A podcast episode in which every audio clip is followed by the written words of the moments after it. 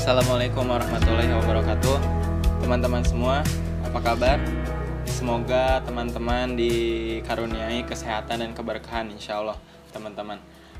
Hari ini kita masih berjalan di tengah-tengah riaknya wabah COVID-19 yang melanda bukan cuma negeri ini saja Tapi melanda secara keseluruhan dunia. Ini teman-teman Kita banyak belajar sampai saat ini kita banyak mengambil banyak hal-hal kejadian seputar hikmah, seputar makna yang bisa kita ambil tentunya dengan mata-mata terbuka dan peka sosial yang sangat luar biasa kita harus ambil di dalamnya. Pasti setiap kejadian, setiap peristiwa, setiap cerita pasti mempunyai hikmah tentunya. Jangan sampai ketika kita menjudge ataupun terlalu cepat mengambil kesimpulan bahwasanya hal-hal yang kita alami sesuatu yang buruk ataupun yang baik itu kalau misalnya tidak kita inginkan ya itu bukan jalan yang terbaik. Belum tentu teman-teman. Belum tentu. Karena sesuatu yang kita alami baik buruknya pasti ada perjalanan pasti ada suatu kesimpulan hikmah di dalamnya kalau misalnya kita sebut ah ini buruk untuk kita. Oh ini nggak baik buat kita. Ya kita masih belum menggunakan kacamata hikmah. Kita masih belum menggunakan sudut pandang yang di dalamnya ada sesuatu hal yang luar biasa. Kita terlalu cepat menjudge karena kita masih belum mengetahui apa sih hikmah dibalik di dalamnya. Apa sih suatu pelajaran yang ada di dalamnya kayak gitu. Kayak misalnya COVID-19 ini. Ini kalau misalnya kita amati kita lihat ataupun kita rasakan secara langsung ini sebuah hikmah teman-teman. Ini sebuah pelajaran yang kita rasakan. Kita bisa melakukan banyak hal yang kadang ketika COVID-19 ini belum masuk kita melakukan hal-hal yang terkadang itu mungkin sia-sia ataupun tidak bermanfaat ataupun terlalu membuang-buang waktu. Tapi di sini kita sadar, mungkin beberapa kita sadar pada suatu titik yang mana kita oh, kita lebih dipersilakan ataupun kita bisa mempergunakan waktu di rumah aja ini ya dengan tagar di rumah aja ini bisa memperbanyak waktu untuk merenung dulu teman-teman. Karena apa? Penting ini merenung merenung untuk merenungkan sesuatu yang terkadang kita terlalu sibuk memikirkan hal-hal yang tidak perlu tanpa merenung apa sih yang kita mau, apa sih yang kita inginkan, apa sih yang kita tuju dalam pelajaran hidup, dalam kehidupan tentunya. Nah, ini teman-teman, kita harus menemukan, kita harus menerawang apa sih yang ada pada dalam diri ini teman-teman.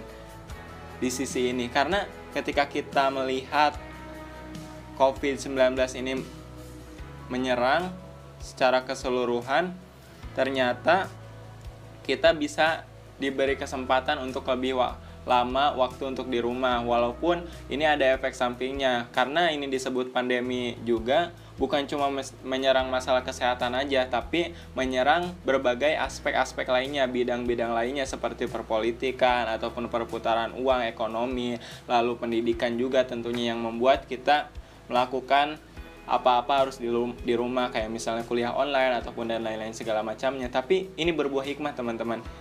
Kita diberi waktu lebih banyak di rumah di kamar ataupun bareng keluarga. Coba kita pergunakan waktu kesempatan untuk merenung dulu. Apa sih tujuan hidup kita? Apa sih maknanya? Kenapa saya sudah sampai saat ini?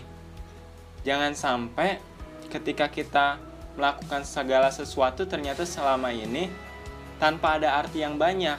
Karena teman-teman gini mikirnya, kita ini hidup sekali. Kita tidak tahu kesempatan hidup kita tuh berapa lama, anggap aja ini singkat. Jangan melakukan sesuatu yang benar-benar tidak berarti banyak. Kenapa?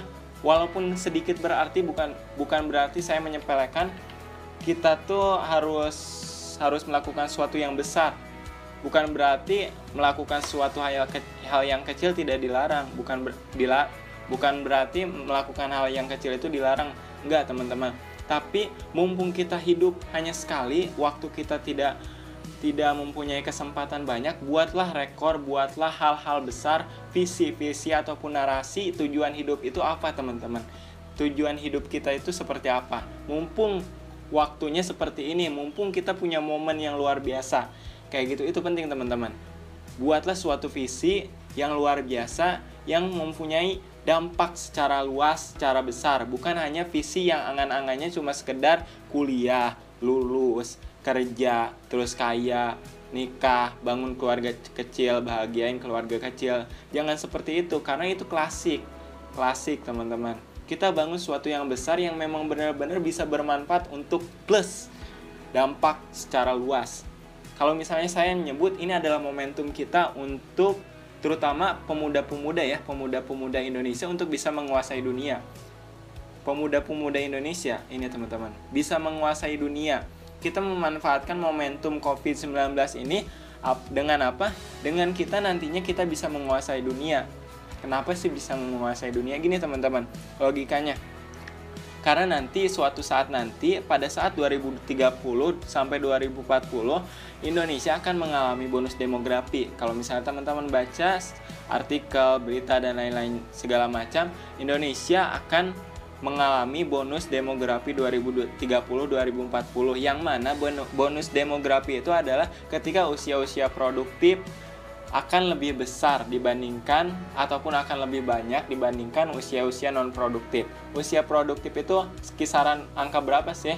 15 sampai 64. Yang berarti ketika usia produktif ini yang 15 sampai 64 ini akan lebih banyak dibandingkan usia-usia yang ada di bawah 15, usia di atas 64. Yang berarti ini kita kategorikan sebagai pemuda kan teman-teman kalau misalnya kita melihat pemuda-pemuda itu seperti apa karakteristiknya, wah luar biasa inovatif ataupun kreatif, wah mempunyai daya juang yang sangat luar biasa, pemikiran-pemikirannya wah penggagas deh, mempunyai visi yang besar dan mempunyai cara-cara yang memang benar-benar kita tidak pernah sangka, kita tidak pernah duga dan itu just itu berdampak tentunya. Kalau misalnya kita lihat secara ke belakang, pemuda-pemuda itu perannya seperti apa sejarahnya. Kayak misalnya Muhammad Al-Fatih pada saat umur 21 tahun bisa bisa membebaskan Konstantinopel. Lalu pemuda-pemuda yang di apa? yang ikut serta ataupun berperan dalam perjuangan proklamasi seperti itu dan pemuda-pemuda lainnya yang banyak seperti itu. Karena kalau misalnya kita lihat dalam sejarah siapa sih yang melakukan impact besar ya pemuda. Nah ini makanya teman-teman, kenapa saya menyambungkan ataupun mengaitkan terkait apakah kita bisa di momentum ataupun di masa-masa pandemi ini kita bisa mempersiapkan diri untuk menguasai dunia. Bisa teman-teman. Kita pegang dulu visi itu. Kita bisa menguasai dunia, kita bisa membawa Indonesia itu menuju negara yang besar, negara yang maju, negara adidaya yang bisa menguasai dunia. Nah, ini teman-teman, mungkin secara perlahan, mungkin tidak secara langsung, tapi kita harus punya visi besar dulu, kita punya harus punya narasi besar dulu untuk membangun. Lalu dengan cara apa? Dengan cara semisal kita harus terus upgrading diri.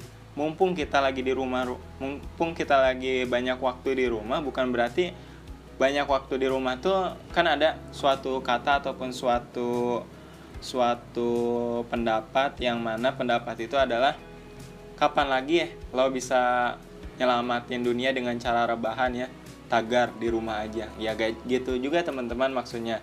Jadi ketika kita melakukan aktivitas di rumah aja walaupun ada beberapa orang ya yang yang kita khawatirkan ya teman-teman ini luar biasa perjuangan mereka karena ini berdampak terhadap ekonomi juga pedagang-pedagang, orang-orang kecil. Kita harus banyak-banyak bersyukur lah orang-orang seperti kita. Mungkin sebagian dari kita juga merasakan pedih dan getirnya masa-masa ini. Tapi tenang teman-teman, kita harus benar-benar menguatkan ataupun memperkuat iman kita, memperkuat kepasrahan kita kepada Allah Subhanahu wa taala bahwasanya ini tuh masalah tuh hanya sebuah tantangan, jangan dijadikan beban. Tantangan itu akan membuat kita menjadi manusia-manusia kuat, jadi jangan sampai kita ada masalah-masalah yang seperti ini, wabah yang seperti ini, kita mas malah masuk terhadap konsep suatu seleksi alam. Kita harus adaptasi, kita harus adaptif. Jangan sampai terutama ya organisasi-organisasi yang tertimpa kepengurusannya karena wabah ini, karena kondisi pandemi ini, mereka malah tumbang, mereka malah hilang, mereka malah malah tidak aktif lagi malah kehilangan arah geraknya kehilangan semangatnya. Jangan sampai teman-teman. Kita harus benar-benar bisa menyesuaikan diri dan bisa lebih mengeksplor supaya kita lebih bisa menghadapi hal ini. Kan organisasi itu adalah tempat wadah di mana wadah-wadah itu tempat orang-orang berkumpul yang ingin melakukan suatu perubahan melakukan melakukan suatu dampak yang bermanfaat untuk masyarakat tentunya. Nah kalau misalnya organisasi-organisasi ini tumbang, organisasi-organisasi ini hilang geraknya, ya mau gimana untuk bermanfaat karena orang-orang yang yang luar biasa itu orang-orang yang bermanfaat kayak gitu teman-teman. Terus banyakin upgrading diri lah. Terus upgrading diri, terus oh iya, banyakin nemu-nemu mau oh momen teman-teman. Banyakin nemu-nemu oh momen oh momen ini ya kayak misalnya teman-teman streaming YouTube dan lain-lain segala macamnya membaca-baca buku, diskusi-diskusi online yang sering kali banyak orang-orang adakan ataupun organisasi-organisasi, lembaga, komunitas yang banyak-banyak diadakan kayak gitu diskusi online. Dengan itu kita sharing dengan buku, sharing dengan orang lain, sharing dengan internet kita, kita bakal menemukan oh momen ternyata itu membuat ataupun memantik semangat kita, membuat kita lebih penasaran terhadap hal-hal baru yang belum kita ketahui. Ini teman-teman yang akan menjadi bahan salah satu bahan upgrading diri kita untuk menguasai dunia nanti tentunya kayak gitu. Terus kan ini bulan Ramadan ya teman-teman kebetulan. Bulan Ramadan udah hampir memasuki 10 malam terakhir. Ini jangan disia-siakan. 10 malam 10 malam terakhir mendekati mendekati 10 malam terakhir ibadah dikuatkan. Kita harus punya target beberapa target. Yang ini nggak serta merta cuma kebetulan aja masa pandemi covid-19 ini berbentrokan dengan Ramadan. Pasti kita punya hikmah di dalamnya itu. Kayak gitu teman-teman. Jadi dikuatkan ruhnya. Bukan cuma sekadar jasmani ataupun cuma raganya doang yang dikuatkan tapi ruhnya juga harus dikuatkan. Karena yang membimbing hati kita untuk melakukan sesuatu itu adalah orang adalah Allah yang menciptakan kita. Maka kita harus benar-benar menguatkan diri ataupun terus mendekatkan diri kepada Allah Subhanahu wa taala dengan cara apa? Dengan cara ibadah yang tentunya ini kita manfaatkan dengan Ramadan yang mempunyai beberapa kali lipat pahalanya. Seperti itu, teman-teman. Terus jangan lupa olahraga juga ya. Kalau misalnya teman-teman lupa olahraga jarang olahraga ya nanti ketika udah susah-susah nih kita nyiapin ataupun mempersiapkan diri segala hal persiapannya untuk menguasai dunia eh nanti pas udah waktunya ataupun tuanya kita malah jadi penyakitan karena jarang olahraga. Ya kayak gitu deh teman-teman. Jadi kuatin juga jasmaninya kayak gitu. Terus mulai dari sekarang ketika kita di rumah aja bangun coba. Habits habits positif yang mulai dari hal-hal kecil. Dari kita melakukan pembiasaan yang kebetulan ini bulan Ramadan juga. Karena kalau misalnya kita ketahui ada yang mengatakan bahwasannya habits itu dibentuk dari 21 hari pengulangan yang berurutan ataupun yang berturut-turut kayak gitu. Mungkin ada versi lainnya 28 ataupun sampai 66 hari. Nah, kan ini kebetulan bulan Ramadan juga 30 hari. Jadi coba dibuat target mumpung belum terlambat teman-teman. Buat target apa sih yang mau kita biasakan ataupun apa yang menjadi tambahan kebiasaan-kebiasaan kita yang baik tentunya. Kayak misalnya sepele aja teman-teman kayak misalnya bangun tidur udah langsung beres-beres. Kayak misalnya spray kasur terus selimut dan lain-lain segala macamnya. Terus jangan lupa ketika habis mandi nutup pintu kamar mandi dan lain-lain segala macamnya. Terus ada hal-hal habits positif lainnya yang mungkin dimulai dari hal-hal kecil. Mulai dari hal-hal kecil dulu teman-teman. Emang membangun habits itu ataupun membentuk habits itu pasti kita awali dengan keterpaksaan. Tapi dengan kita melakukan keterpaksaan ini sampai 21 hari, mungkin 28 hari ataupun hari-hari selanjutnya, ini akan membentuk habits kita sehingga kita terbiasa melakukannya. Kayak gitu, teman-teman. Terus hmm, beres-beres rumah deh. Kalian beres-beres rumah. Ya, kita beres-beres rumah sih. Mumpung di rumah ya kan. Kayak gitu. Terus berkarya jangan lupa teman-teman kita harus berkarya. Ya mungkin tulisan ataupun karya-karya lain yang bisa kita buat cetak dalam sebuah tulisan sejarah. Karena seberapa hebat pun kita menjadi manusia ini hebatnya dalam pandangan lain ya bukan karena kita ingin dilihat tapi kan orang-orang hebat itu pasti mempunyai dampak yang besar ya kayak gitu. Jadi seberapa hebat pun kita ketika kita tidak melakukan karya, tidak membuat suatu karya semisal tulisan, buku dan lain segala macamnya, kita akan terus dilupakan oleh sejarah. Kenapa kita harus memaksakan diri untuk selalu diingat? Ini adalah suatu modal inspirasi untuk keturunan-keturunan kita, untuk orang-orang sekitar kita. Ketika kita tidak ada, tapi kebaikan-kebaikan kita yang telah kebaikan-kebaikan kita yang kita sudah tidak ada di dunia ini, kebaikan-kebaikan kita itu terus mengalir kepada kita. Nah, ini yang menjadi modal pahala buat kita tentunya. Kayak gitu. Nah, terus kumpul-kumpul keluarga deh.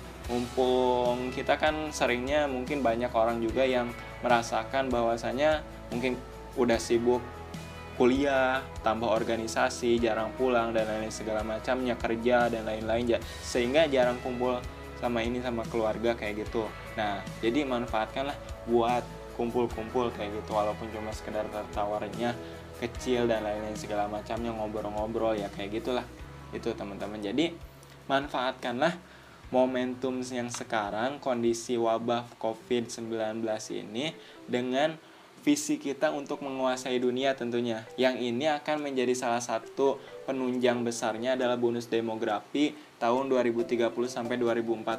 Nah, ini momentum kita, tantangan kita apakah kita bisa melewatinya ataukah kita bisa memanfaatkannya atau malah ini jadi bumerang buat kita sendiri. Nah, bukan cuma sekedar setelah bonus demografi itu sudah terlewat ya udah enggak tapi ini jadi titik tolak kita teman-teman covid-19 ini menjadi titik tolak kita terus bonus demografi nanti menjadi titik tolak kita. Ini teman-teman yang harus bisa dikuatkan buat kita semua. Nah tentunya. Jadi jangan sampai kita sia-siakan waktu ini. Kita terus manfaatkan kita terus produktif terus upgrading diri sehingga nanti ke depannya kita bisa memanfaatkan ataupun kita bisa menguasai dunia secara benar-benar konkret nyata seperti itu. Nah, kalau misalnya menguasai dunia kita tidak bisa perorangan, kita harus benar-benar kerja kolektif, kita harus benar-benar bisa bareng-bareng, saling menguatkan, saling mendoakan, kita harus kerja disiplin, dan saling menyemangati tentunya untuk pemuda-pemuda Indonesia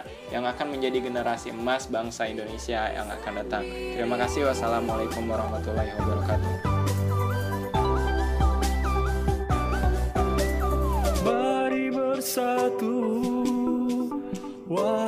bangsaku. Lengkap